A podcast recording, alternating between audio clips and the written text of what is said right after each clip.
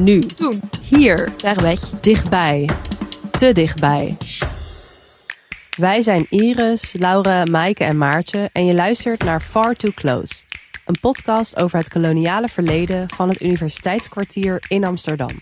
Welke verhalen huizen er in de gebouwen waar we college volgen en studeren? En wat moeten we vandaag de dag met een verleden dat zo ver weg voelt, maar eigenlijk nog heel dichtbij is? Hey Vincent. Hey Jens. Zo, daar zijn we weer. We zijn niet alleen, we zitten aan de keukentafel, omdat het Ja. niet helemaal past in een kleine studio van ons. eh, volle bezetting vandaag. Ja, want we hebben een eh, andere podcast, zoals je net al hoorde in de introductie, aan tafel, namelijk Far Too Close. Van vier eh, voormalig UvA-studenten. En hier in huis hebben we Maaike en Maartje. Hallo. Hey. Wie is Maaike, wie is Maartje? Eh, ik ben Maaike. En ik ben Maartje. Heel goed, dan weet iedereen wie, eh, wie wie is. En dan, jullie hebben een podcast gemaakt eigenlijk over het koloniale verleden van zes gebouwen van, het, eh, van de Amsterdamse Universiteitskwartier. Ehm, en eh, ja, vertel even, hoe is dat tot stand gekomen? Of ja, hoe, eh, hoe zijn je ooit bij dat idee gekomen? Ja, het is Eh. misschien goed om te zeggen dat we ja, met z'n vieren dus zijn. Dus dat we ook nog samenwerken met eh Laure en Iris. En wij kennen elkaar van eh, de Master Publieksgeschiedenis aan de UvA. En daar kregen wij ooit een opdracht om een gebouw te onderzoeken en daar te bedenken wat we daarmee zouden willen doen. Ja. En eh, dat, dat werd eigenlijk deze podcast. Maar er waren natuurlijk medestudenten die ook allemaal een gebouw hadden. Dus toen hadden wij zoiets van, oh, maar het is, je krijgt eigenlijk een veel beter beeld als we al die gebouwen zouden doen. Eh, dus zodoende. En zijn je dan ook begonnen bij, eh, bij, bij het Atheneum Illustre? Dat is jullie eerste aflevering, toch? Bij dat gebouw als eerste onderzoeken of juist bij een ander gebouw? Nee, juist bij een ander. Ja, wij zijn, ehm, toen wij de opdracht kregen, zijn wij begonnen met het Binnengasthuis. Uh-huh. Ehm, dus dat voelt ook een beetje als onze intellectuele baby. Ja. En ehm, toen we verder deze podcast zijn gaan uitwerken, zijn we eigenlijk ehm, uit elkaar gegaan, hebben we de, de gebouwen verdeeld en zijn we zo eh, het onderzoek gestart. Dus naar verschillende gebouwen tegelijkertijd eigenlijk. En eh, het Atheneum was een goede plek, omdat daar de UvA eigenlijk geboren is. Dus vandaar dat dat de eerste aflevering is. ja, dus meer qua chronologie eigenlijk. Dus jullie hebben elke, elke aflevering zeg maar één specialist soort van die, die dat gebouw heeft eh, onderzocht. Ja, dat, dat ontwikkelde zich eigenlijk vanzelf een beetje. Dat we allemaal onderzoek gingen doen, dat we dat onderverdeelden. En toen gingen we de podcast daadwerkelijk maken. En toen bleek dat dat eigenlijk de beste manier was om, om het ook te vertellen, inderdaad. Ja, precies. Leuk zeg. En ehm, ehm, ik wilde iets vragen, maar ik ben het even vergeten. Maar dan maakt niet zwaar. Kom ik zo wel op terug. Want inmiddels hebben jullie zes eh, afleveringen geproduceerd. Sinds december staan ze, eh, komen ze één of één online. Overal terug te luisteren op elk plot, podcastplatform. Spotify, eh, Apple Podcasts. Overal kun je ze vinden. Als je gewoon Far Too Close opzoekt. We zullen het ook even in de show notes zetten, dat mensen daar, daar door kunnen klikken. Maar mijn vraag, ik heb hem weer, is eigenlijk, ehm, wat was jullie, eh, hadden jullie een soort doel van tevoren bij, bij, de, bij dit podcastproject? Of, want het is wel, het is, een, het is een, eh, een belangrijk onderwerp op dit moment. Het is ook een onderwerp met veel aandacht, ons koloniale verleden. Hebben jullie een soort onderliggende, ehm ja, zit er iets, het waarom eigenlijk? Ja, het waarom, dat is meteen de grote vraag. Ja. Ehm, de opdracht vanuit Voxpop eh, en de UvA was dus heel erg over het verborgen verleden van die gebouwen. Ja, Ehm, en toen wij begonnen met deze podcast, zijn we ook de gebouwen gaan bezoeken. En in, in ons geval het binnengasthuis. eh, met de microfoon naar binnen gegaan. En aan medewerkers en studenten die daar eh, veel waren, echt gevraagd van... joh, wat weet je nou eigenlijk over het verleden van dit gebouw? Mhm. En toen eh, bleef het eigenlijk best wel stil. ja. En toen dachten we, oh, dat is eigenlijk heel interessant. Want je komt er elke dag en er liggen hele interessante verhalen. Dus ehm, ja, die moeten verteld worden. En eh, toen we de archieven indoken, bleek ook al heel snel dat daar echt eh, ja, een schat aan informatie eigenlijk nog ligt. Ehm, dus het waarom is eigenlijk omdat wij toch het heel belangrijk vinden om die verhalen te vertellen. Omdat het ook belangrijk is om te weten waar je de hele dag door bent. ja. Eh, dus ten eerste, ja, de feiten wilden we graag op tafel leggen, maar daarmee ook eh, een link leggen met het heden en eh, een soort dialoog starten van, ja, wat betekent het nou eigenlijk dat dit gebouw zo'n geschiedenis heeft en wat betekent dat voor jou als je daar elke dag zit of elke dag doseert? ja. Ehm, dat is denk ik het belangrijkst. Ja, ja, en ik heb daar ook zelf zes jaar gestudeerd en rondgelopen. En daar had mij wel ooit iemand gezegd van... oh ja, we zitten nu in een bushuis. En het bushuis eh, was het kantoor van de VOC. Dus dat wist ik. Maar ik vond het eigenlijk toch ook wel vreemd... dat ik daar zo lang heb gestudeerd... en me daar ook echt thuis heb gevoeld. Mhm. Maar dit allemaal eigenlijk niet wist. Nee. Nee. En jullie eh, hebben wat, ehm, vooral in aflevering 1, wat reacties komen naar voren van die studenten. En dan is het heel vaak, ja, weet ik niet, nooit gerealiseerd. Maar hadden jullie ook reacties van mensen die zeggen, ja, maakt me eigenlijk niet zoveel uit? Of, eh, of ja, want dat is even koppeling naar, eh, naar bijvoorbeeld, nou in Utrecht heb je van die straatnamen, die verwijzen naar ons koloniale verleden. Een soort mijn stokpaardje, dus dan komt hij weer. En daar heb ik ook interviews gedaan met wijkbewoners. En die zeggen heel vaak van, ja, boeit me eigenlijk niet of zo. Dat heb ik me nooit gerealiseerd. En eh, ja, dat leuk, maar dat is het. Nou, ik denk, ik kreeg die reactie eigenlijk niet. Iedereen vond dat wel interessant. Maar ik denk dat dat ook komt omdat wat wij vertellen, dat zijn, we nemen een personage uit het verleden die ook op die plek iets heeft gedaan. En dat is toch een stuk tastbaarder, denk ik, dan een straatnaam. Want dat hebben we gewoon zelf verzonnen en opgehangen. En dat zegt, ja, dat zegt verder niet zoveel over wat er in die straat is gebeurd. Nee.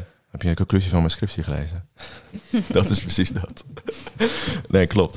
Nee, ja, ik ben, be- was wel gewoon benieuwd. En denk ook dat de tijd alweer anders is, want dat was vier jaar geleden. En nu is het wel meer algemeen bekender, denk ik. Ja, en wij hebben ze ook wel meteen een microfoon onder hun neus Ja. geduwd en gevraagd. En ik denk ook dat er iets in de beleefdheidsnormen is dat je dan niet meteen zegt, nou, het boeit me eigenlijk niet. Eh, want zo diep zijn we er verder niet op ingegaan met deze mensen. Nee, en- Misschien als je het eh, gewoon op straat zou vragen, dan zou de reactie alweer heel anders zijn. Denk ja, ik, ik denk het wel, ja. dan aan de gemiddelde UvA-student. Ja. Eh, jij zei net inderdaad dat, er, dat jullie elke, elke aflevering een personage centraal stellen. In aflevering 4 gaan jullie eigenlijk in op het verhaal van Christina. En wij vonden dat wel een mooi personage om ook vandaag centraal te stellen in onze aflevering. Want we proberen iedere aflevering de ene keer een vrouw, de andere keer een man. Lukt niet altijd, want vaak komen we bij thema's. Maar we hebben nu eh, gelukkig eh, weer een, een vrouw. En Christina is een vrouw uit Batavia die door Adrianus, daar komen we later op terug wie dat is, werd meegenomen naar Amsterdam en terecht kwam in het eh, spinhuis aan de Ouderzijds Voorburg wel. En het spinhuis is sinds eh, oktober 2016 eh, onderdeel van de UvA, want daar zit het Meertens Instituut en het Huygens Instituut. Als ik goed geluisterd heb naar jullie. Ehm, hoe kwamen jullie bij haar eh, terecht? Bij deze Christina. Want het is niet een heel bekend verhaal. Ik moest best googlen om haar Ja. te vinden. Ja, nee, ja, wij waren natuurlijk op zoek naar, eh, naar mensen die in dat huis hadden gezeten. En met name waren we op zoek naar vrouwen van kleur. En eh, ik had contact met Mark Ponte hierover. Hij is historicus bij het Stadsarchief. En wij kenden hem ook al eerder vanuit onze master. En ook in zijn artikelen kwam ik eigenlijk tussen de regels door kwam ik dit tegen. En hij had daar denk ik een, een alineaatje of een paar regels over geschreven. Ja. En toen dacht ik, hé, dat is misschien voor ons ook wel interessant. Eh, en dat bleek zo te zijn. En toen heb ik die bronnen, zeg maar, opnieuw bekeken. eh, en ben ik dat uit gaan zoeken wie, wie, zou, wie zij nou eigenlijk was. En dat bleek een heel interessant en spannend verhaal te zijn met, met heel veel tegenstellingen. Dus dat, dat was perfect eigenlijk. Leuk. Spannend en daar gaan we er straks meer over horen. Ja. En nog even voordat we naar onze historische week gaan, want dan moeten we natuurlijk nog, daar moeten we natuurlijk ook nog langs gaan. Ehm, even, wat was een spinhuis? Voor, voor, weten jullie, kun je Ja. dat heel snel uitleggen? Zeker. Ehm, het spinhuis is eigenlijk een soort gevangenis eh, Ja. slash heropvoedingshuis. Ehm, eeuwenlang was er in Amsterdam eigenlijk de opvatting van... nou, eh, als je iets fout hebt gedaan, dan gaan we keihard straffen en ook publiekelijk straffen. Ja. Maar vanaf de 16e eeuw kwam er een beetje een kentering... en dachten ze van, nou ja, misschien is het ook wel een goed idee... om mensen meer te heropvoeden en ook weer terug te brengen in de, in de samenleving. Ehm, dus mensen, of vrouwen, het spinhuis was echt specifiek bedoeld voor vrouwen... Ehm, werden er opgesloten, waren criminelen, maar het waren ook mensen die zelf hun huur niet konden betalen en die daar werden opgesloten. Die werden wel gescheiden. Ehm, en het heet het spinhuis omdat mensen daar ook een ambacht leerden. Zodat ze ook hun zonde konden overdenken terwijl ze iets aan het doen waren. En in het geval van het spinhuis was het, nee, ik kan het al wel raden, maar was het het spinnenwiel. Ja. Ehm breien deden ze trouwens ook. Ehm, dus ja, een heropvoedingshuis eigenlijk. Leuk. En voor, of leuk, maar voor, en voor wie deden ze dat? Weet je dat? Voor wie, voor wie werden de, de truien gebreid? Ehm, ja, ze, het Echt schijnt wel al. De, ja, alles Ja. is wel verkocht. Dus ze- ze- het was niet eh, alsof ze die truien dan gingen uitdelen aan de armere kinderen. Maar ze, ja, ze hebben er aardig aan verdiend aan wat, die- wat er daar gesponnen is. Ja, want Ja, ik, ik las iets dat ze, dat ze nog verdienden aan iets anders ook. Ik weet niet of dat echt waar is. Eh, aan de, dat je, de- als je alcohol verkocht in de, in de stad Amsterdam, dat je dan daar je vergunning moest aanvragen. Oh, dat zou goed kunnen, dat weet ik niet. Het zou ook kunnen dat dat in het tuchthuis was. En dat was dan weer eh, het huis voor mannen, zeg maar, het rasphuis. Oké. Dat, ja. Ja. dat associeer ik dan meer met bier. Maar Ja. Ja, voor het spinhuis heb ik dat niet, eh, niet tegengekomen in het En onderzoek. jullie Dat zou aflevering vertellen jullie ook dat, eh, dat er ook dagjesmensen kwamen. Ja, zeker. Ja, dat was, dat is een hele gekke situatie. Vrouwen die zaten daar opgesloten en zaten dus overdag de hele dag te spinnen of te breien. Ja. Ehm, en eh, achter tralies, terwijl er dus vrouwelijke cipiers ook eh, rondliepen om ze af en toe eh, te straffen of wat dan ook. En eh, je kon dus inderdaad geloof ik voor twee stuivers kon je een, eh, een kaartje kopen. En dan kon je als normale Amsterdamse burger langs. En dan kon je kijken. Kon je en, flaneren door het spinnenhuis. nou ja, inderdaad. En dan kon je even kijken hoe ze aan het spinnen waren en eh, hoe vreselijk eh, ze erbij zaten. Ja, heel bizar. Ja, bizar. Ja, want ze beschrijven dat ook wel als een... ja, je, je beschrijft het nu best wel netjes, maar ze beschrijven het ook wel als een soort apenkooi waar ze dan, Ja. dan inkwamen, zeg maar, met, met allemaal eh, nou ja, beschonken vrouwen vaak. En eh, dat ze een beetje gek gingen doen van... hey, ik ken jou uit, eh, uit het bordeel waar ik vroeger werkte... om een beetje te Ja. stoken en zo. Ja, want dat zeker. was. Ja, er was natuurlijk ook het idee dat daar vrouwen zaten die eigenlijk eh, die de orde in de stad eigenlijk verstoorden en Ja. die niet in de samenleving pasten. Dus eh, in die tijd was het misschien ook wel heel spannend om te kijken naar Ja. de verworpenen, zeg Het maar. is ook een beetje saai zijn als je daar binnenkomt en iedereen is alleen maar aan het spinnen. Ja, zeker. Ja. Ja. Maar het is echt gewoon een beetje een dierentuin. Kijk je Ja. in de keuken, een soort van rariteitenkabinet, maar dan met mensen. Dat is Ja. een beetje de... En wij doen tegenwoordig toch precies hetzelfde. Wij kijken toch ook naar Ex on the Beach en Temptation Nou. Precies, Island. exact Ja. hetzelfde. Ja, Ja. dat is exact hetzelfde. Die mensen gaan er vrijwillig heen. Oh ja, dat is waar. Nee, ze willen beroemd worden. Oh ja. Dat is een druk. Ook niet vrijwillig. Nee. En die mogen ook weer weg. Oh ja, ja dan mochten die Ook vrouwen het dat. spinhuis ook niet. Nee, Ja. nee. Oké, maar straks meer over het spinhuis en vooral veel, veel meer over, over Christina. Ehm, misschien nu een beetje een gekke onderbreking. Maar Vincent, ehm, hoe was jouw, heb je nog iets historisch meegemaakt de afgelopen weken? Nou, eh, we hadden het net over toen je net eh, aankwam. Ja, dat is de eerste eh, vraag als ik binnenkom. Van, heb je iets voorbereid? Heb je iets voorbereid? nou ja, eh, aan de voorbereiding heeft het niet gelegen, maar ik heb niks gevonden. Echt niet? Nee. Ik Ja, had jij nog... zei van, je kan zeggen van, eh, de, museum, de musea gaan weer open. Maar ja, dat vind ik dan ook weer zo, eh, Zo eerlijk van je. zo banaal. Ja. Oké, nou dan ga ik nu door naar, naar Nee, maar ik, ik vond dat jij, eh, jij ook een hele goede had. Dus ik wil daar ook de tijd graag voor be- bewaren. zeg Nou ja, voor, vorige keer waren we iets te Ja. lang bezig met onze historische week. Nou, Mike of Maartje, hebben jullie iets... eh, want dat heb ik heb wel, we hebben het wel aan jullie gevraagd. Dus, maar als je Ja. niks voorbereid hebt, dan mag het ook. Nou, het kwam per toeval eigenlijk. Ik was vorige week eh, was ik een weekendje naar Yper in België. eh, en eh, dat is een gebied waar in de, tweede, in de Eerste Wereldoorlog heel veel is gevochten. Er waren helaas heel veel musea dicht, dus dat, dat heb ik een beetje moeten missen. Maar wat daar nog wel iedere dag gebeurt, is je hebt in Yper heb je de Menenpoort. Dat is een soort grote neoclassieke poort met daarop ongeveer 50.000 namen van mensen die ze nooit, eh, nooit hebben teruggevonden. Mhm. En eh, daar doen ze nog iedere dag om acht uur spelen ze daar de Last Post met drie mensen met een eh, trompet. En da- daar ben ik geweest. En dat vond ik eigenlijk toch wel indrukwekkender dan ik dacht dat ik het zou vinden. Ook omdat, het- ja, dat is toch al meer dan 100 jaar geleden. En er staan gewoon nog steeds iedere dag stond er gewoon, er stonden zeker 50 mensen te wachten totdat het ging gebeuren. En er waren mensen van de gemeente om, om even hekjes neer te zetten, zodat er ook geen auto langskomt en zo. En ik vond dat ja, toch wel bijzonder dat dat nog steeds gebeurt, ook in coronatijd. Ja. Ja, ja, jij bent er ook eh, eh, laatst geweest, toch Vincent? Ja, Toen zei misschien jij dat ik het zelfs ook wel in de historische week heb genoemd, weet ik weet niet. Maar eh, nee, wat, je, wat je zo ook zegt, eh, het indrukwekkende eraan vond ik ook wel dat het al zo lang gedaan wordt. Op zich, de handeling op zich is nou, niet veel anders dan andere herdenkingen, denk ik.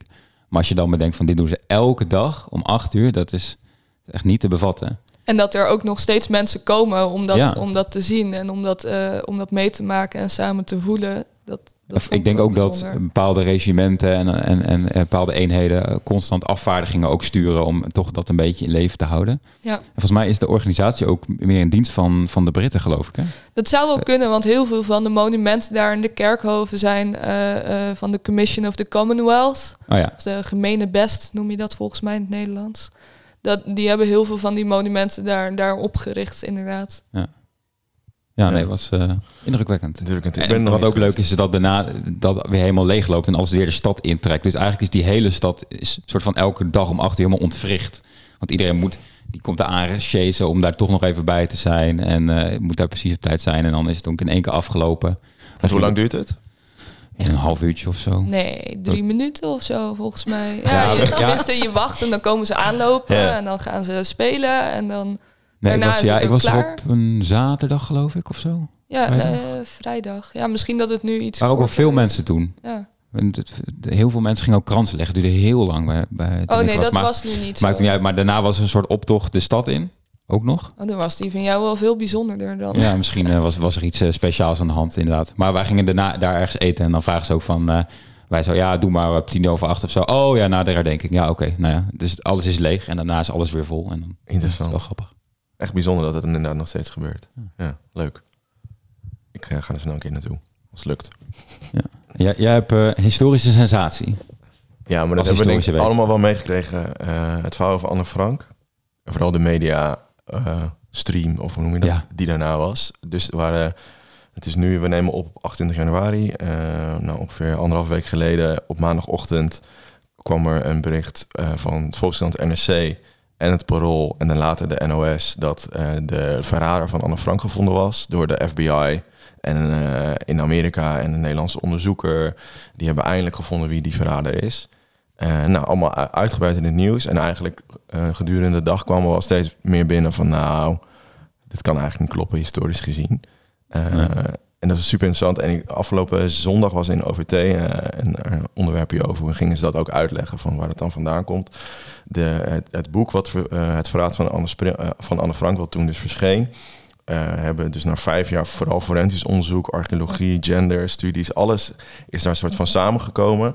En hebben dus een, ehm, eh, een, een, een man aangewezen, Arnold van den Berg, en die was medebestuurder van de Joodse Raad. En hij zou het onderduikadres van Anne Frank hebben verraden. En dat zou komen door een briefje, wat na de oorlog verscheen, waarop stond dat hij dat gedaan zou hebben. En ze hadden nog allemaal een soort van losse eindjes die ze daar aan vast hebben geknoopt. Ja. Wat ze dan in die uit- uitzending van OVT heel goed uitleggen. Dus bijvoorbeeld dat er in, ehm, ehm, in een concentratiekamp in 1943 was er een soort van opstand van ehm, mensen die van Joodse mensen die dan eh, na de oorlog hadden verklaard dat ze in opstand kwamen eh, tegen de Joodse Raad, omdat de Joodse Raad al die adressen verspreidde en bewaarde. Terwijl eigenlijk dat, eh, dat is nooit bewezen dat de Joodse Raad dat deed, want het was een soort mini-regering voor de Joden in Nederland. En die hebben niet echt actief als opdracht gehad om, om adressen, te, onder, onderduikadressen te verzamelen, maar meer gewoon om, laat maar zeggen, het kwade zo goed mogelijk te laten verlopen. Dus Ja. eh, de verspreiding van de Jodenster deden zij bijvoorbeeld. En de nieuwe regels ver- eh,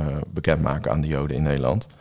Eh, maar dat hebben zij allemaal een soort van aan elkaar gelinkt. En toen kwamen ze tot de conclusie dat het die Arnold van den Berg moet zijn. Want hij zou het gedaan hebben ook om zijn eigen familie Vooral te om zijn, ja, zijn eigen veiligheid af te kopen. Ja. Wat het, het verhaal is. En ik heb dus nooit zo... Want ik heb altijd geleerd dat de Joodse Raad een soort van collab- collaborateurs waren. Moeilijk woord. Ehm, maar toen hoorde ik in die OVT-aflevering dat het eigenlijk helemaal niet zo was. Of tenminste, dat, dat het inderdaad zo'n mi- soort mini-regering was. Dus dat hele discours over de Joodse Raad was bij mij al een soort van... eh, Ja. Dat waren een soort van de mensen die ehm, toch maar het beste voor zichzelf deden. om- En dus eh, om zichzelf levend te houden eigenlijk. Dat vond ik Ja. wel interessant. En ik vond dus interessant hoe, die, hoe dat dus werkt. En in die OVT-aflevering leggen ze dus ook uit dat de FBI dus echt miljoenen ehm, eh, claims heeft neergelegd bij mensen, bij vooral die onderzoekers, van als ze het eerder zouden lekken of zouden eerder vertellen aan de, eh, aan de media hoe het, hoe het onderzoek tot stand zou komen, dan zouden ze miljoenen moeten betalen. En ze, hadden dus, en ze hebben dus afspraken gemaakt dat het onderzoeksteam met de NOS, met Parool, met Volkskrant, met NRC, dat die het eh, stuk zouden plaatsen zonder wederhoor mm, van andere Nederlandse bijvoorbeeld onderzoekers. Dus het is wel heel interessant en Ah, dat, dat ook die kranten daar soort van mee ingestapt zijn. Ja, en ze hebben er ook nog wel een schepje bovenop gedaan. Hè? Ja. De, kop was ook gelijk Anne Frank verraden door, eh, door andere Joodse Ja, eh oorlogsslachtoffer. Ja, want uiteindelijk, het was 85% zeker, toch? Wat ze nu, eh ja dat is de wat claim ze- die ze hebben neergelegd. Ja. Ja. Ja, maar ja, er zijn eigenlijk heel veel mensen die zeggen het is 100% niet waar. Want ik, ik zag toevallig, volgens mij die avond zat één lid van het onderzoeksteam zat bij eh, M, geloof ik. Ja, En die legde het ook uit en die zei, ja, het is allemaal veel genuanceerder, uiteraard, zoals het altijd is. En dat de media er wel een beetje mee aan de haal was gegaan. En dat ze inderdaad een briefje hebben gevonden. En daar misschien kan eh nou, die Arnold van den Berg het gedaan hebben. Maar Het voelde een beetje als een escape room, vond ik, die hele, die hele Ja. reeks aan artikelen. Ja. Ik vond het ook vooral interessant dat het dan weer zo... ehm, nou, de, überhaupt, dat volgens mij als iets over Anne Frank verschijnt... is het altijd zo heel erg eh, interessant voor heel veel media. Maar vooral hoe dit opgepakt werd met allemaal tegelijk een soort van... alsof het een soort campagne was. ja, Ja, ja ik weet niet, hebben daar... ze hadden het dus al even liggen. Ja, het- ja volgens mij eh, niet. Maar ehm, er was een onderzoeker in OVT die eh, onderzoek doet naar de Joodse Raad vooral. Dus niet zozeer naar Anne Frank. En die was dus wel gebeld in dat weekend door de NOS van wil jij het boek zondagnacht lezen? Zodat we je maandagochtend heel vroeg kunnen daarover kunnen interviewen. En dan hebben we een soort wederhoor. Maar dat was dus allemaal na de deadline die dan weer opgelegd was door het onderzoeksteam. Nou, het is allemaal... Nee. Ik dacht, werkt het allemaal zo? Maar niet helemaal zuiver. Nee, het was gewoon een beetje gek. Beetje gek. Oké, dat was genoeg over, eh, over, over onze historische week en over Anne Frank. Ehm, laten we snel doorgaan naar, eh, naar Christina.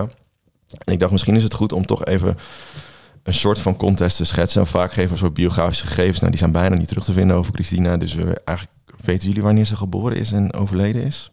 Eh, ik weet wanneer ze overleden is, in eh 1780. Ja. En ze zal geboren zijn rond 1750, denk ik, ongeveer, om en nabij. Oh, dus ze is echt maar 30 jaar geworden. Ja, ik denk iets, iets voor 1750 zal ze geboren zijn. Ja. Dus we bevinden ons rond eh 1770, 1780 in, in Amsterdam. Er wordt nog steeds wel, als je dat opzoekt, een soort van de Gouden Eeuw van Amsterdam genoemd. Dus mede door de handel met die koloniën natuurlijk groeide de welvaart van Amsterdam. Maar wat ik super interessant vind wat jullie zeiden, ehm, is dat eigenlijk Amsterdam in die tijd was een stad van vrouwen. Dat is ik echt niet, dat heb ik me nooit gerealiseerd. Het was natuurlijk een stad van handel, dus de West-Indische Compagnie was gevestigd, maar er was ook, ehm, eh, nou, wat jullie al zeiden, eh, heel veel banden met de VOC. Ehm, en die, die vindt, dat vind je ook al uit terug in alle archieven en natuurlijk ook in de gebouwen, wat jullie zeiden. Maar die mannen waren vaak allemaal dus op reis of op zee, waardoor de vrouwen achterbleven. En het dus een soort van stad van vrouwen werd. Zou je kun je daar iets meer over vertellen hoe dat, hoe dat eruit zag dan? Ja, het was vooral inderdaad de vrouwen van de, van de zeemans, ma- zeemannen.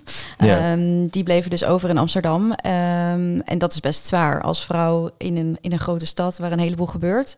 Ehm, en, en dat is ook de reden waarom er dus in zo'n spinnenhuis heel veel vrouwen zaten. Omdat ook meer dan de helft van de, van de misdaden werd dus gepleegd door vrouwen Ja, in die tijd. Ik weet even niet wat het huidige cijfer ehm, daarvan is, maar in ieder geval een stuk lager. ja. Ehm, ja, maar het is dus zo dat er heel veel vrouwen ja, alleen woonden. En eh, daardoor ook best moesten opboksen tegen, tegen de hele mannelijke gemeenschap nog in die stad. ja, en hadden vaak kinderen en dus of een gezin en moesten ze ook geld zien te krijgen. Ja. ja.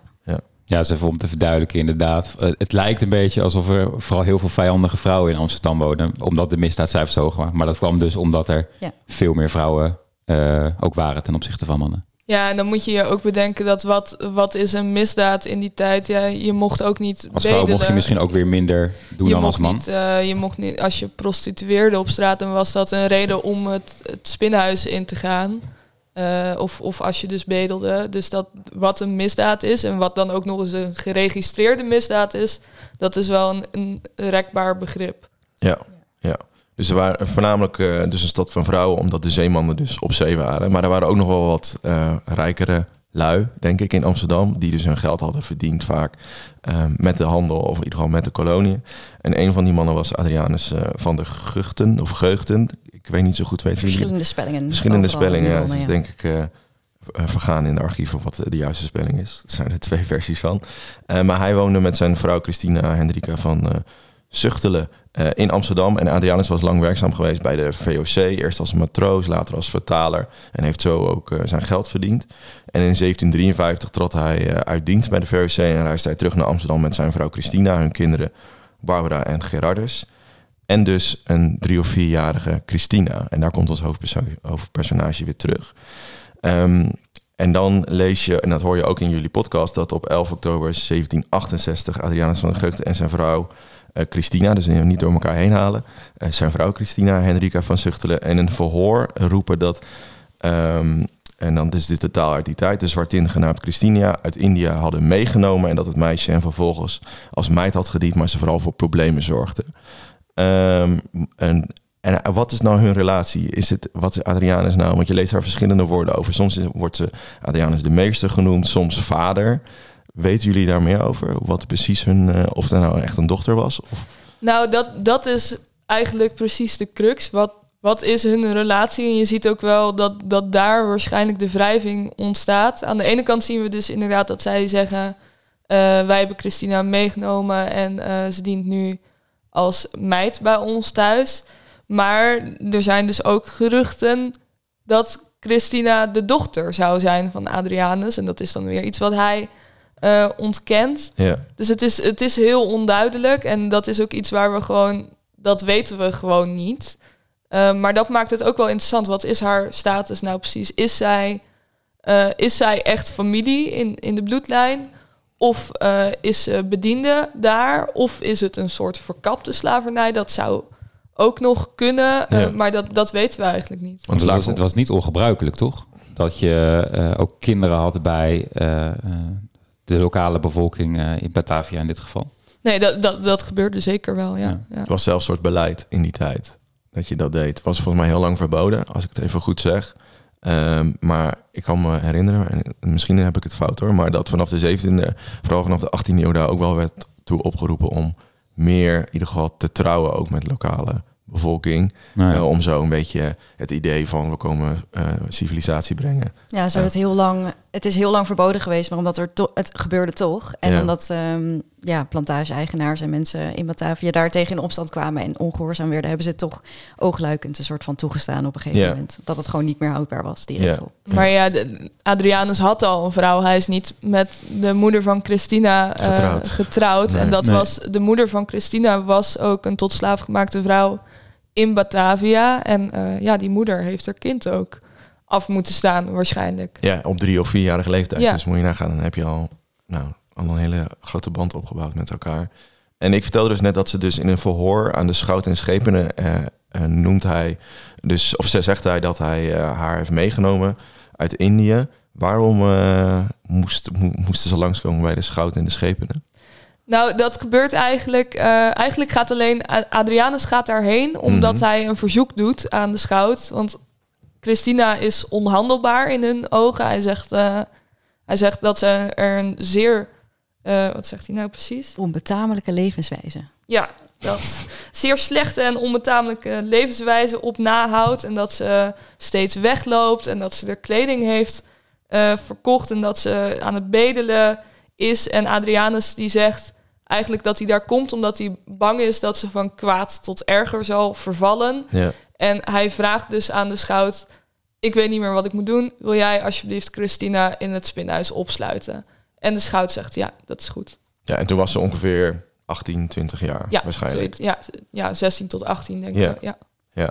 En dan komt ze dus in dat spinhuis terecht. Maar zij kan zich dan niet verweren van... hé, hey, eh, ik wil daar niet eh, in. Of, eh, In de, ja, ze wordt twee keer opgesloten, daar komen we straks op. En in deze eerste keer zien we haar nog niet terug eigenlijk. Dus waarschijnlijk heeft zij daar weinig tot geen eh, zeggenschap in gehad. En dat zegt dus eigenlijk ook wel weer wat over die relatie die zij met Adrianus heeft. ja. Want ja, los van of zij dus een bediende is of zijn dochter of eh, in verkapte slavernij leeft.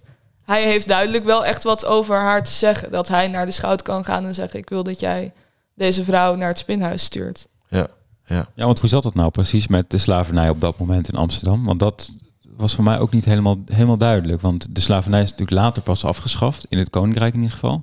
Ja, in Nederland was het formeel al wel verboden. Eh, dus in Amsterdam was er ook formeel geen slavernij. Maar dat betekent niet dat het er echt niet was.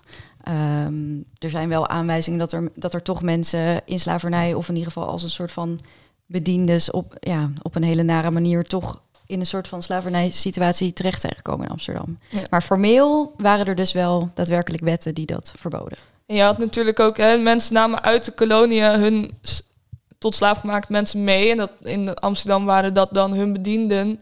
Maar dat mocht eigenlijk niet. Dus in Amsterdam waren die mensen vrij. Maar dat, dat leverde ook al snel conflict op. Omdat mensen bang waren om ja, toch hun, hun kapitaal dan te verliezen. Dus op een gegeven moment kwamen er ook wel regelingen dat je... eh, als je iemand meebracht, dat die tot zes maanden lang eh, eh, in, in slavernij leefde. En daarna zou die dan automatisch vrij worden. Daar kon de, de eigenaar ook nog wel tegen in beroep gaan. Dan kon dat verlengd worden. Ehm, en dan, dan werd je vrij. Maar ja, dat moet je dan ook maar net weten Ja, als, als persoon dat dat zo is. ja, En je moet een plek hebben om vervolgens heen te gaan. Ja, ja. Want hebben jullie een idee ho- hoeveel van eh, zulke vrouwen als Christina eh, in Amsterdam leefden in die tijd? Of is dat heel eh, lastig te vinden? Ik weet dat jullie in jullie aflevering het hebben ook over een andere vrouw, maar dat is eerder volgens mij, of later juist. In ieder geval, het was niet in dezelfde dat periode. eerder. Ja. Ja, maar hebben jullie, want ik weet ik, ik kan, ik zat nog even te zoeken, maar je kunt daar heel weinig over vinden. En ik kan me voorstellen dat je als enige zwarte vrouw in Amsterdam ook een soort van, nou, attractie is misschien niet het goede woord, maar dan ben je een van de weinigen. En eh, ik weet niet hoe dat, ja, heb- weten, weten jullie daar toevallig meer over?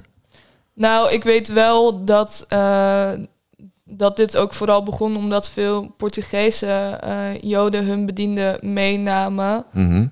Dus, dus er leefden wel meer bedienden die eigenlijk voorheen ergens anders in slavernij leefden, die, die kwamen mee.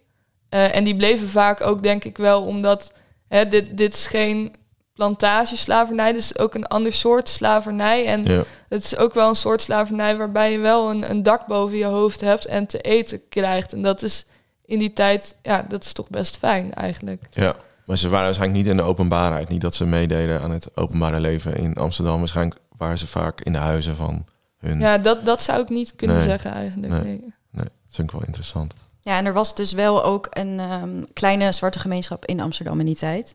Eh, die woonden allemaal zo rondom dezelfde straat en in dezelfde wijk. Ja, Ehm, en het is wel bekend dat zij veel met elkaar omgingen. En dat zij heel, ja, zij kenden elkaar goed en ze ondersteunden elkaar daar ook in. Ehm, Dan dus- hebben we het over vrije, vrije ja, mensen. vrije Ja. mensen, ja zeker. Ja. oké. Dat wist ik ook niet. Leuk. Nee. En ehm, ehm, Welke wijk was dat dan? Eh, rondom de Jodenbreestraat bij het Rembrandthuis in de buurt. Ah, Dus het is ook, ehm, ja, dat is misschien een beetje off-topic, maar eh, Rembrandt heeft ook een aantal van die mensen geportretteerd. Dat is wel grappig. Als je door het Rembrandthuis wo- eh, loopt, dan zie je eigenlijk dus de mensen die in die buurt hebben gewoond. Eh, Oh. Dat is best ook nie- nieuw historisch onderzoek. Ehm, dus ja, Hm. je kunt ze ook nog zien. Interessant inderdaad. En ehm, ehm, ik zie dat jullie volgens mij eh, ook, want dit is allemaal terug te lezen in de archieven, denk ik dan, of niet? Vooral die verslagen van die schouten en schepenen. Ja, ja. Ehm, is dat dan goed terug te vinden? Kun je dan echt die hele verslagen teruglezen of is het elke keer maar stukjes? Nou, het, het zijn, je moet natuurlijk weten waar je moet zijn. En Ja. je moet die kriebelige handschriften kunnen lezen. Mike is daar wat beter in dan ik ben. Maar wij hebben zelf bijvoorbeeld dus heel veel gehad aan het onderzoek van Mark Pont. Omdat hij gespecialiseerd is ook in, in dit, zeg maar, die gemeenschap, die zwarte gemeenschap in Amsterdam. Dat is ook iets wat hij heeft teruggevonden. En naar aanleiding van zo'n artikel kan je dan ook zelf die bronnen eens in zijn geheel gaan lezen. Want hij noemt dan natuurlijk een klein stukje. En dan ga je daar zelf mee verder. Mhm. Eh, met, met hoe het hele verslag er dan uitzag. Ja, ja. En je had het net over dat ze twee keer in het spinhuis heeft gezeten. Dus ze heeft de eerste keer in gezeten. En lees je dan, ook- wat lees je dan over de tweede keer? Of wat weten jullie over die tweede keer? Nou, die tweede keer is eigenlijk, vind ik, nog veel interessanter. Eh, Mhm. dat komt namelijk omdat we haar dan wel horen. Ja, Dus zij is de eerste keer in het spinhuis geweest. Heeft ze zo'n eh, twee, drie jaar ze daar gezeten. En eigenlijk vrij snel nadat ze eruit is, wordt ze weer opgepakt. Maar dan wordt ze wel echt opgepakt omdat ze... Ja, omdat je dan toch echt wel ziet dat, dat er een, echt een conflict begint te ontstaan tussen haar en Adrianus. Je kan je voorstellen, hè, dus ze is eigenlijk nog een adolescent, dat ze, ze toch wel moeite heeft met, met haar jeugd en hoe ze in Amsterdam terecht is gekomen. En eh, dan hebben we een getuigenverslag waarin verschillende mensen zeggen dat zij dus op een dag voor het huis van Adrianus staat. Adrianus heeft inmiddels ook een, een andere dienstmeid, die hoor je daar dan aan het woord. En eh, er wordt gezegd dat Christina zijn ruiten ingooit. En dat ze een gerucht verspreidt. Ze zegt namelijk tegen iedereen op straat dat Adrianus haar heeft mishandeld. En dat hij haar vader is. En dat is dus. eh, en dat leidde tot een arrestatie. ja, en dat is ook wat zij zelf tegen de schout zegt dat dat zo is. En Adrianus die zegt eigenlijk gelijk daarna: nee, dat klopt niet. Ik ben niet haar vader. En eh, ik heb haar opgevoed als mijn eigen dochter, dat wel. Maar ik ben alleen maar heel goed voor haar geweest.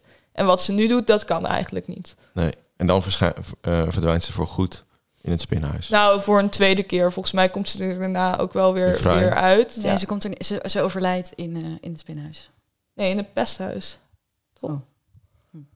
Dat zou kunnen. Ja, buiten de. Ze buiten is in de ieder geval ja, buiten, buiten het vrije leven. Maar in ieder geval vrije, ja. verdwijnt ze hierna uit, uit de bronnen. Dus hierna heb je ook geen sporen meer van haar. Dus dan, ja, dan kan er alles zijn gebeurd.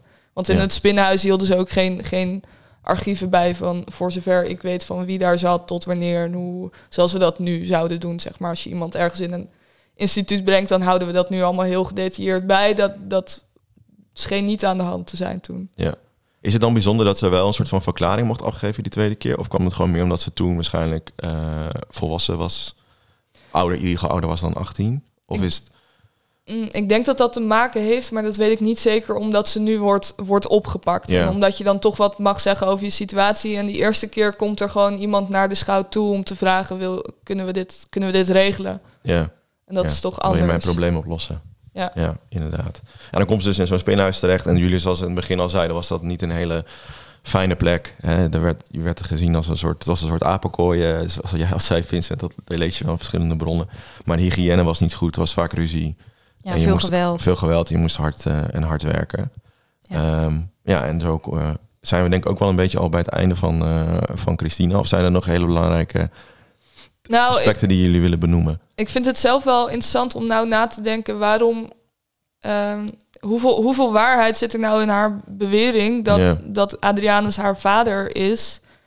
En dan heb ik toch wel verschillende mogelijkheden daarin. Want het, het zou heel goed kunnen. Ze zou heel goed de dochter van Adrianus kunnen zijn.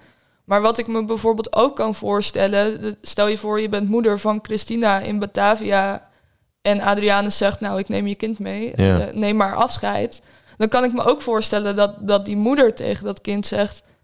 dat is jouw vader, hij gaat voor jou zorgen om, om gerust te stellen, zeg maar. Ja. En dat, dat Christina opgroeit met dat idee, maar dan hoeft het niet waar te zijn. Dus dat is, ja, dat is lastig. Maar ik vind het wel interessant om na te denken over wat voor emotionele redenen daar nou aan vast kunnen zitten. Want dat zie je natuurlijk niet zo vaak in, in de bronnen. Nee. nee. En weten, we, weten jullie iets over die, bijvoorbeeld die andere kinderen van, eh, van Adrianus?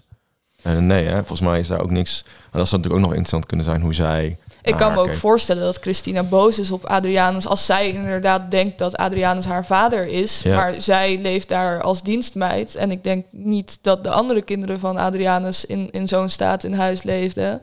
Kan ik me voorstellen dat ze daar boos van wordt. Dat ze daar opstandig van wordt. Nou ja, wat wel, wat wel eh, grappig is, de zoon Gerardus, eh, die, die, die treedt in zijn vaders voetsporen en die gaat ook naar Batavia. En die krijgt ook een relatie eh, eh, met een ja, tot slaafgemaakte. Eh, maar hij adopteert de zoon die hij met haar verwekt heeft als zijnde zijn eigen kind. Oh, echt? Ja, Oh, dus dat is dan wel opvallend Ja, Ja. als de situatie waar hij uitkomt. ja nee, maar Adrianus zegt dus wel, die zegt heel duidelijk, nee, dit is een misverstand. Ik heb Ja. Christina opgevoed als mijn dochter, maar ze is het niet. Nee. Ja. nee. En dat is misschien ook weer om zijn eigen hachje te redden als je het zo. Tenminste, zo, als ik het zo nu een beetje aanhoor, kan dat natuurlijk ook weer een reden Ja, zijn. ook omdat zij natuurlijk ook zegt dat hij haar mishandelt. Ja. Dat hij helemaal niet aardig tegen haar is. Dus Ja. dat, ja. En dat is Ja. toch wel opvallend, waarom zou hij haar dan meenemen in eerste instantie? Dat is misschien dan... ja, misschien omdat ze toch denken dat is makkelijk. Dan heb je vanaf jonge leeftijd een, een bediende. Ja, en, eh, kan ik hem helemaal, haar helemaal. Ja. Ja, omdat ze ook Of nog hij maar drie jaar echt, was. Dus je moet echt nog wel een hele tijd voor, voor zo'n kind zorgen... Ja. voordat je er nou ja, wat aan hebt. In die ja, zin. of hij je- denkt echt, ik kan haar een beter leven geven. Het zou kunnen zijn dat het ook. hartstikke goed bedoelt. Dat, dat, Ja. Maar dat weet je Maar dat het gewoon niet zijn dochter is en dat hij hem Nee. dus niet eh, officieel eh, adopteert. Want dat was natuurlijk ook nog een mogelijkheid geweest. Ja. Als het wel zo zou zijn geweest. Ja, het blijft natuurlijk wel extreem ook om te denken... ik neem een kind mee naar de andere kant van de wereld Ja. zonder moeder. Maar ja, er kan van alles achter zitten. Ja, zo lang op zee. Denk Ja. ik dan meteen. Moet echt vreselijk zijn geweest. Maar goed. Ja. Ja. Maar kortom, het is wel een, echt een heel bijzonder verhaal. En vooral bijzonder inderdaad het een, eigenlijk een zwarte vrouw die... ehm, nou, in ieder geval waarschijnlijk niet in de vrijheid geboren is... naar Amsterdam wordt meegenomen. En zo, eh, ehm, nou, zo bekend is geworden eigenlijk door die rechtbank verslagen. Om het maar kort te zeggen. En we zo meer weten van haar. En die zat dus, ze zat dus in het spinhuis, wat dus nu een plek is van eh, waar nu de UvA huisvest. Dus dat is wel eh, een heel Ja. interessant verhaal. Ehm, volgens mij is het nu tijd voor eh, de quiz. En dan gaan we na de quiz nog even. ehm, maar eigenlijk maken we een link naar nu. Want in iedere aflevering die jullie maken, proberen jullie ook vooral eh, die link te leggen met het hedendaagse. En niet zozeer met het hedendaagse wat er gebeurt in die gebouwen. Dat benoemen jullie wel, maar gewoon wat eigenlijk het systeem van het kolonialisme eh, vandaag, hoe het vandaag nog doorwerkt in onze maatschappij. Ehm, maar laten we eerst even naar de quiz. Ehm, de quiz. Het staat 1-0 voor mij. Ja, vorige keer, vorige keer zijn we begonnen met een nieuw quizboek. Het is echt, dit wordt echt mijn jaar. Nou, dit, jij hebt hem al twee keer gewonnen, die eh, beker. Ja, maar vorig jaar was het... eh, heb ik hem eigenlijk gestolen. Ja, ben ik genaaid. Ja. Ehm, even kijken. Oh, deze heb jij natuurlijk vorige week al eh, voorgelezen. Ja, dan moeten we misschien nog even het goede antwoord geven. Oh ja, dus wat was... Dat was antwoord B. Volgens mij, eh 1850 heb ik opgeschreven. Oh nee, de eerste vraag was dat. Ja, Sorry. Ja. Eh, hoeveel eh, mensen er eh, ongeveer zijn eh, overleden tijdens de watersnoodramp van 1953? Misschien goed om te noemen dat dit boek uit 2004 komt. Dus het is, eh, Klopt. klopt. Het is wel, iets Als er uiteindelijk nog mensen overleden zijn aan de gevolgen van 1953 tussen 2004 en nu, die zijn hier niet in meegeteld. Dat is uiteraard zo. Goeie disclaimer. Ehm, nee, dat waren 1850 mensen. Best veel, vond ik. Ja. Had ik niet, eh, ik had het ook fout, dus ik had het niet goed gereden. Ja. Wat had jij gezegd dan? 800 mensen ja. misschien. Ja. Ja. Dacht dat er nog niet zoveel mensen wonen in Nederland. Verder verdronken er 1500 paarden, 25.000 koeien en 100.000 kippen. Ja, bizar.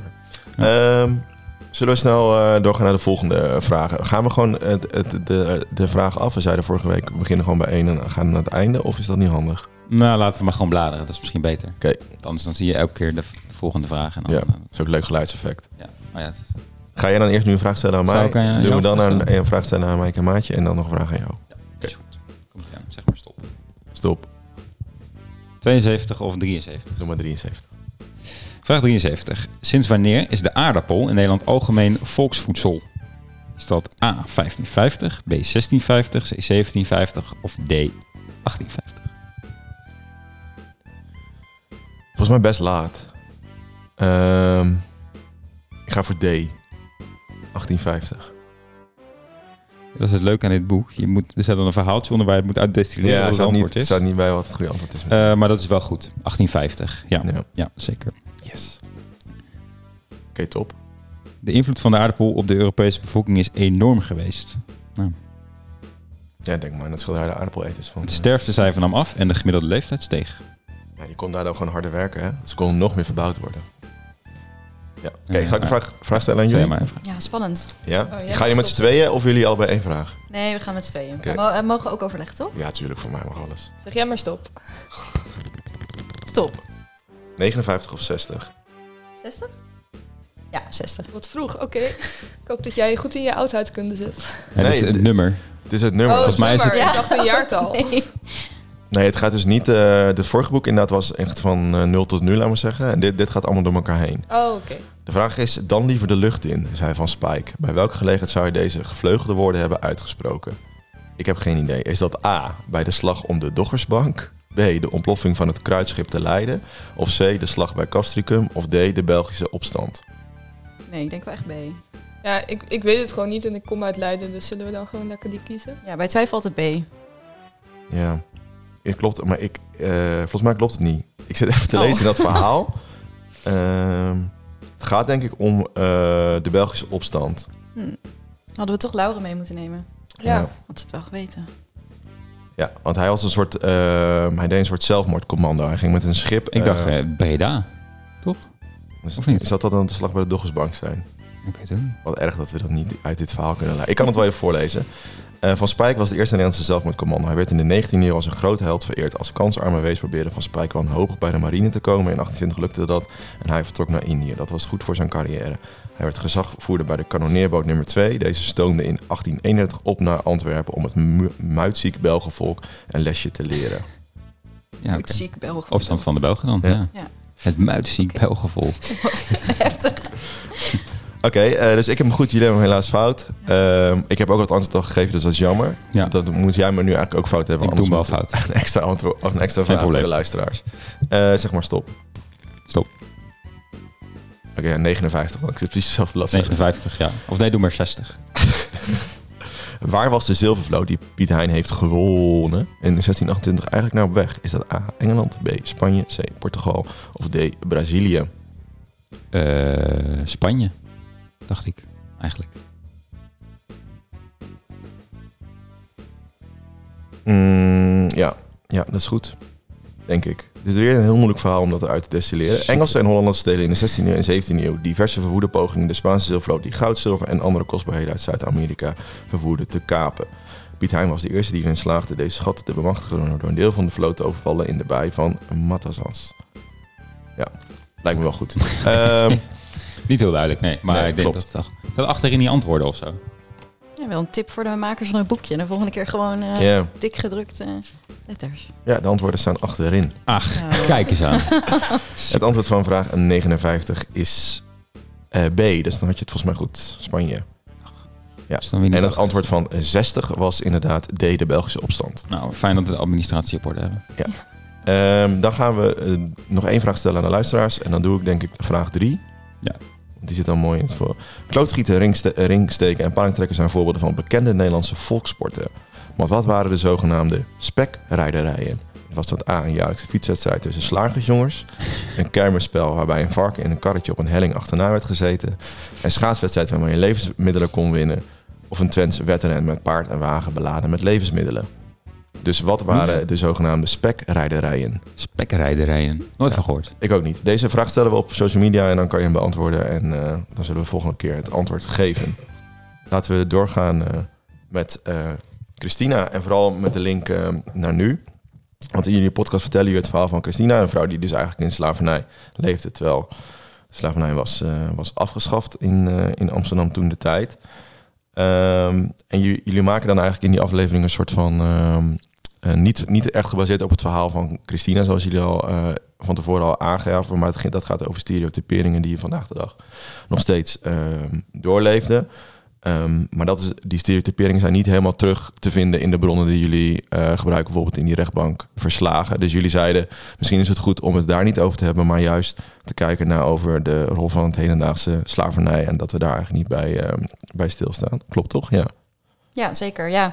Ehm, inderdaad, als je meer wil weten over stereotyperingen, luister dan gewoon lekker de aflevering. Heel is op goed. zich een heel interessante Ja, discussie. of wij vonden dat ook heel interessant. Maar Ja. het klopt wel wat je zei. Van het is niet helemaal één op één meteen ehm, te koppelen aan het verhaal wat jullie hebben over Christina. Dus dat Ja. is wel goed. Ja. Ja, en ehm, eigenlijk als je nadenkt over Christina en ook over waar, waar we het net ook over hadden van wat is nou eigenlijk haar status, wat was haar relatie ehm, tot Adrianus, kun je het eigenlijk beter hebben over een discussie die we in een andere aflevering voeren over Grietje en dat is ook een eh, tot slaaf gemaakt meisje. Mhm. En daarin trekken we eigenlijk de link met het heden van ja, er was toen slavernij. Eh, formeel in Amsterdam mocht dat niet. Eh, op andere plekken in de wereld was het er wel en in Amsterdam misschien ook. Ehm, maar wat voor elementen kun je nou eigenlijk van toen nog terugleggen op nu? ja. Er zijn best veel dingen als je aan zijn verhaal denkt die toch best herkenbaar zijn. Want ook, eh, ook nu als je door Utrecht loopt of door Amsterdam, zijn er best wat elementen waarvan je denkt, hmm, moeten we ons toch niet eventjes achter op ons hoofd krabben en, en daaraan denken. Ehm, in een andere aflevering spreken we met een, eh, een juridische eh, mevrouw die heeft achtergrond ook in mensenhandel en hedendaagse uitbuiting. ja. Ehm, en met haar voeren we ook een heel interessant gesprek over, ja, eh, als jij een t-shirtje koopt bij de Primark of bij de H&M, doe je draag je dan niet bij aan het systeem van uitbuiting. En ja. formeel mag het niet, formeel is er geen slavernij meer, maar mensenhandel is zeker wel nog een ding en uitbuiting ook. Ja. Ehm, dus is dat niet dan een soort van de hedendaagse vertaling van die slavernij die we, die we in historische verhalen terugkomen? Ja, en dat alleen omdat wij dan zo snel mogelijk een t-shirtje willen of zo goedkoop mogelijk een t-shirtje willen. En Ja. liefst nog drie verschillende t-shirts per week aan willen. Dus dan ook maar drie Ja. goedkope t-shirts kopen. Ja. Ja, het is natuurlijk super makkelijk hè. En we willen onszelf ook niet vrijpleiten van ja, dat, dat doen we nou eenmaal. Maar ja, je kan je er wel dingen bij, bij afvragen van is dat wel de manier waarop we er mee om moeten gaan en moeten we daar niet bewuster mee omgaan? ja. Iets wat, wat, eh, eh, wat Jill, die, die juridische expert, ook zegt, wat mij eigenlijk altijd bijblijft, is dat zij op een gegeven moment zegt, ja, dat je juridisch iets afschaft, betekent niet dat het er in de praktijk niet meer is. En dat we doen vaak zo van, oh ja, het mag niet, dus het zal nagenoeg niet bestaan. Maar dat, dat is eigenlijk niet zo. En dat zie je dus ook in het verhaal van Christina wel een beetje van, ja, we weten dat er in Amsterdam geen slavernij eh, is, formeel. Maar dat betekent niet dat het er in de praktijk niet is. Eh, Christina heeft geen briefje of zo waarop staat ik ben vrij. Dus, eh, Nee. En dat, dat is nu eigenlijk ook zo. ja. En toevallig hadden wij het gisteren nog over het WK voetbal. Dat is in Qatar. Ja.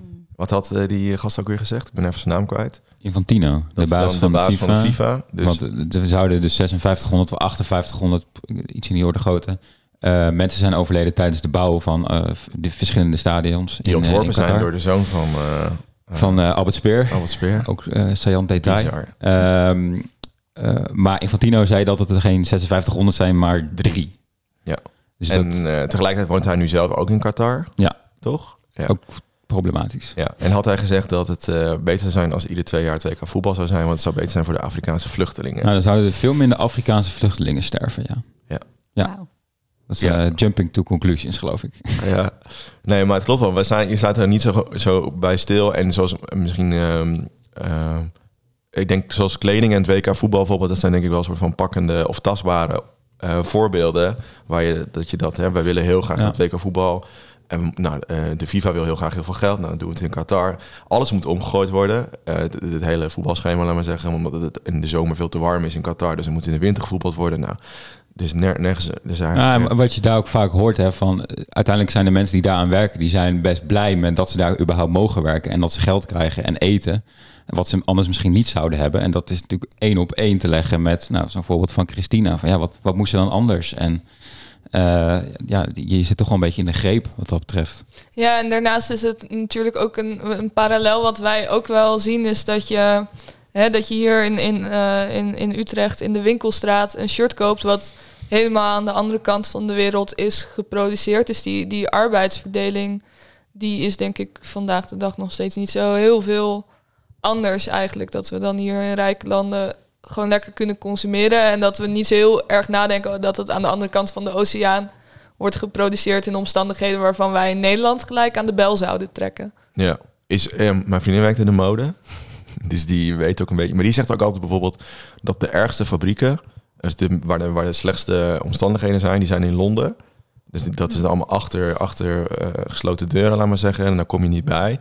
En in Italië bij, ehm, heb je zo'n... eh, nou, je hebt ook die, eh, de Chinezen, die af, afplas had je zo'n serie over Chinezen in Europa, over Chinezen in de wereld. Eh, Prato is het volgens mij, moet ik even- goed zeggen. Maar dat is gewoon een soort dorp wat helemaal overgenomen is door China. En daar zitten gewoon allemaal eh, slechte, of tenminste allemaal kledingfabrieken waar mensen werken onder hele slechte omstandigheden. Terwijl juist ehm, door die schandalen die met fabrieken die in de in fik vliegen in Bangladesh en Turkije en dat het daar nu steeds beter toezicht op is.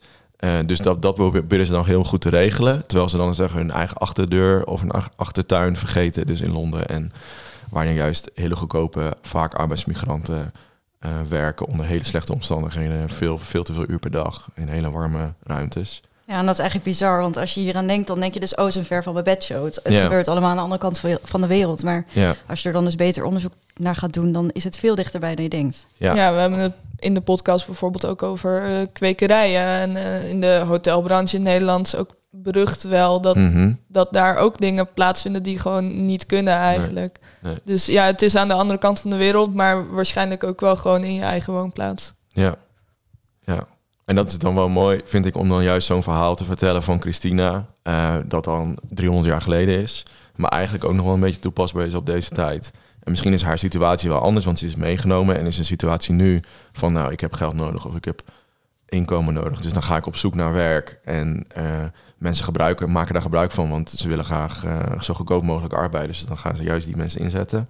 Mhm. Maar eigenlijk is dat inderdaad wel een beetje hetzelfde. En hoe we dat oplossen, ja, ik weet dat nooit. Ik heb het al altijd heel vaak Laten we het nu even oplossen. Laten we dat nu even oplossen, de wereld- wereldproblematiek. Maar inderdaad, helpt dan een boycott of helpt dan niet te gaan shoppen bij zo'n winkel? Ja, ik denk het uiteindelijk wel, maar dat zijn allemaal kleine stapjes. Ja, de over Begin de- bij jezelf. Ja, Maar ja, daar hebben we het ook inderdaad over. Waar, waar ligt die verantwoordelijkheid en eh, ja, wat moet je daarmee doen? ja, ja.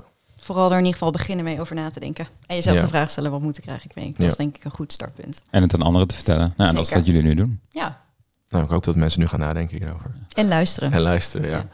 Ehm, nou zijn we dan bij het einde van de podcast. En we weer over de tijd heen. Ja, dus eh, gelukkig worden we per uur betaald. Dat scheelt. Maar. Helaas niet. Vonden jullie het een beetje leuk? Was het interessant?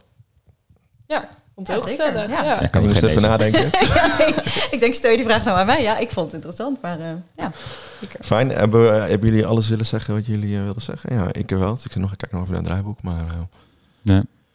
hoe kunnen we jullie eh, luisteren? Misschien nog even snel een... eh, Ja, Promo. tik ons in, Far Too Close, op Spotify. Alle, met dubbel alle- O. Toe met dubbel Ja, O. toe Ja. met dubbel O. En ehm, je kan ons ook volgen op Instagram. Dan blijf je ook op de hoogte van de bronnen en alle achtergronddingen. Ja, en dat is zeker een aanrader, want jullie hebben een hele visueel aantrekkelijke Instagram. Zeker. Ja. Laure die, eh, die eh, heeft het helemaal ontdekt. Hoe ze Ja, dat, eh, als er nog een-. Die moet even bij ons Als ze, langskomen dan. baan, als ze nog een baan zoekt, mag ze misschien bij ons langskomen. Ja. ja, leuk. Nou, super bedankt dat jullie wilden komen, want eh, eigenlijk, eigenlijk had ik jullie gevraagd. En dan eh, vaak eh, krijgen we berichtjes, maar ik vond dit zo leuk, dacht ik, ik wil jullie graag uitnodigen. En ga zeker de, in ieder geval de zes afleveringen die er nu zijn luisteren via alle kanalen die bekend zijn, Far Too Close. Ehm, en geef het ook een ster. Kan ook in Spotify en dan komen jullie ook weer hoger in alle rang- ranglijsten. Als je ze geeft, doe er dan vijf of vier. Ja. Niet één. Niet één, nee, nee. En dan doen we ook, ons ook maar een ster geven. dan. Ja. Ook vijf of vier. Liefst wel. Bedankt voor het luisteren en eh, tot de volgende keer weer. Bedankt, Mike en Martje. par